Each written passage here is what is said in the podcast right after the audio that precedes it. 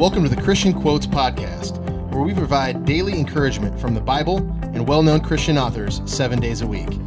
My name is Ryan Mayer, Christian blogger, encourager, entrepreneur, and app developer. I'm excited to have you here, so let's get started.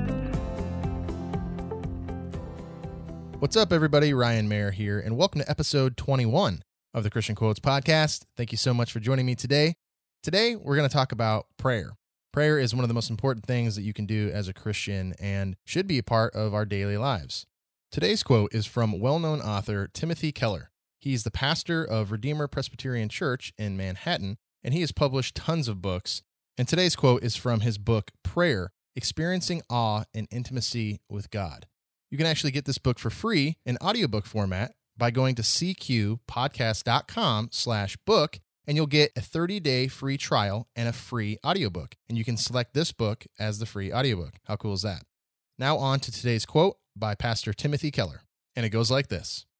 To pray is to accept that we are and always will be wholly dependent on God for everything. Let's hear that one more time. To pray is to accept that we are and always will be wholly dependent on God for everything. One of the amazing things about God is that He wants us to be dependent on Him. He wants us to come to Him in prayer every single day, all the time, to pray without ceasing. That's 1 Thessalonians 5:17.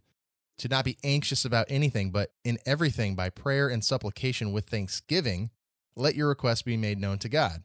Philippians 4 6. I mean, how awesome that God wants us to come to Him in prayer. He wants us to ask Him for things. He wants us to come to Him with our needs and our wants and, and just go to Him. That's so amazing. I know a lot of times we might feel like it's a burden for us to go to God or that God looks at it like it's a burden to Him, but He doesn't. He wants us to come to Him. He wants us to pray. He wants us to have a, a relationship with Him. One of my favorite verses about prayer in the Bible is James 5:16, and it goes like this: Therefore, confess your sins to each other and pray for each other so that you may be healed. And the second part goes like this: The prayer of a righteous person is powerful and effective. And I think there's a reason why God says that prayer is powerful and it's effective.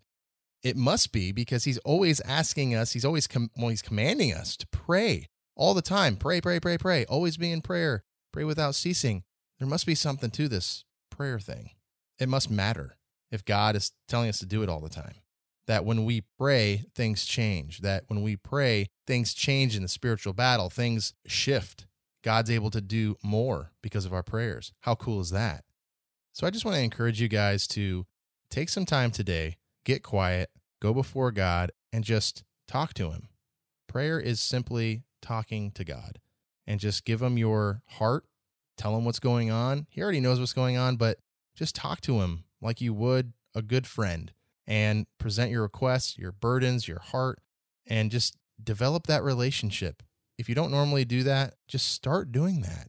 And you're going to see a tremendous benefit from that because you're just going to feel connected to the ultimate source of power in the universe, God. And today's awesome resource is Audible.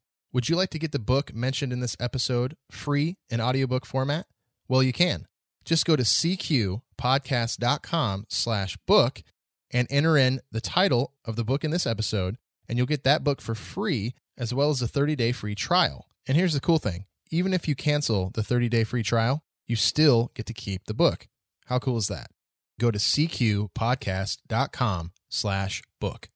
All right, that's all the time we have for in this episode. Remember, God loves you, and He has equipped you to make a difference in someone's life today.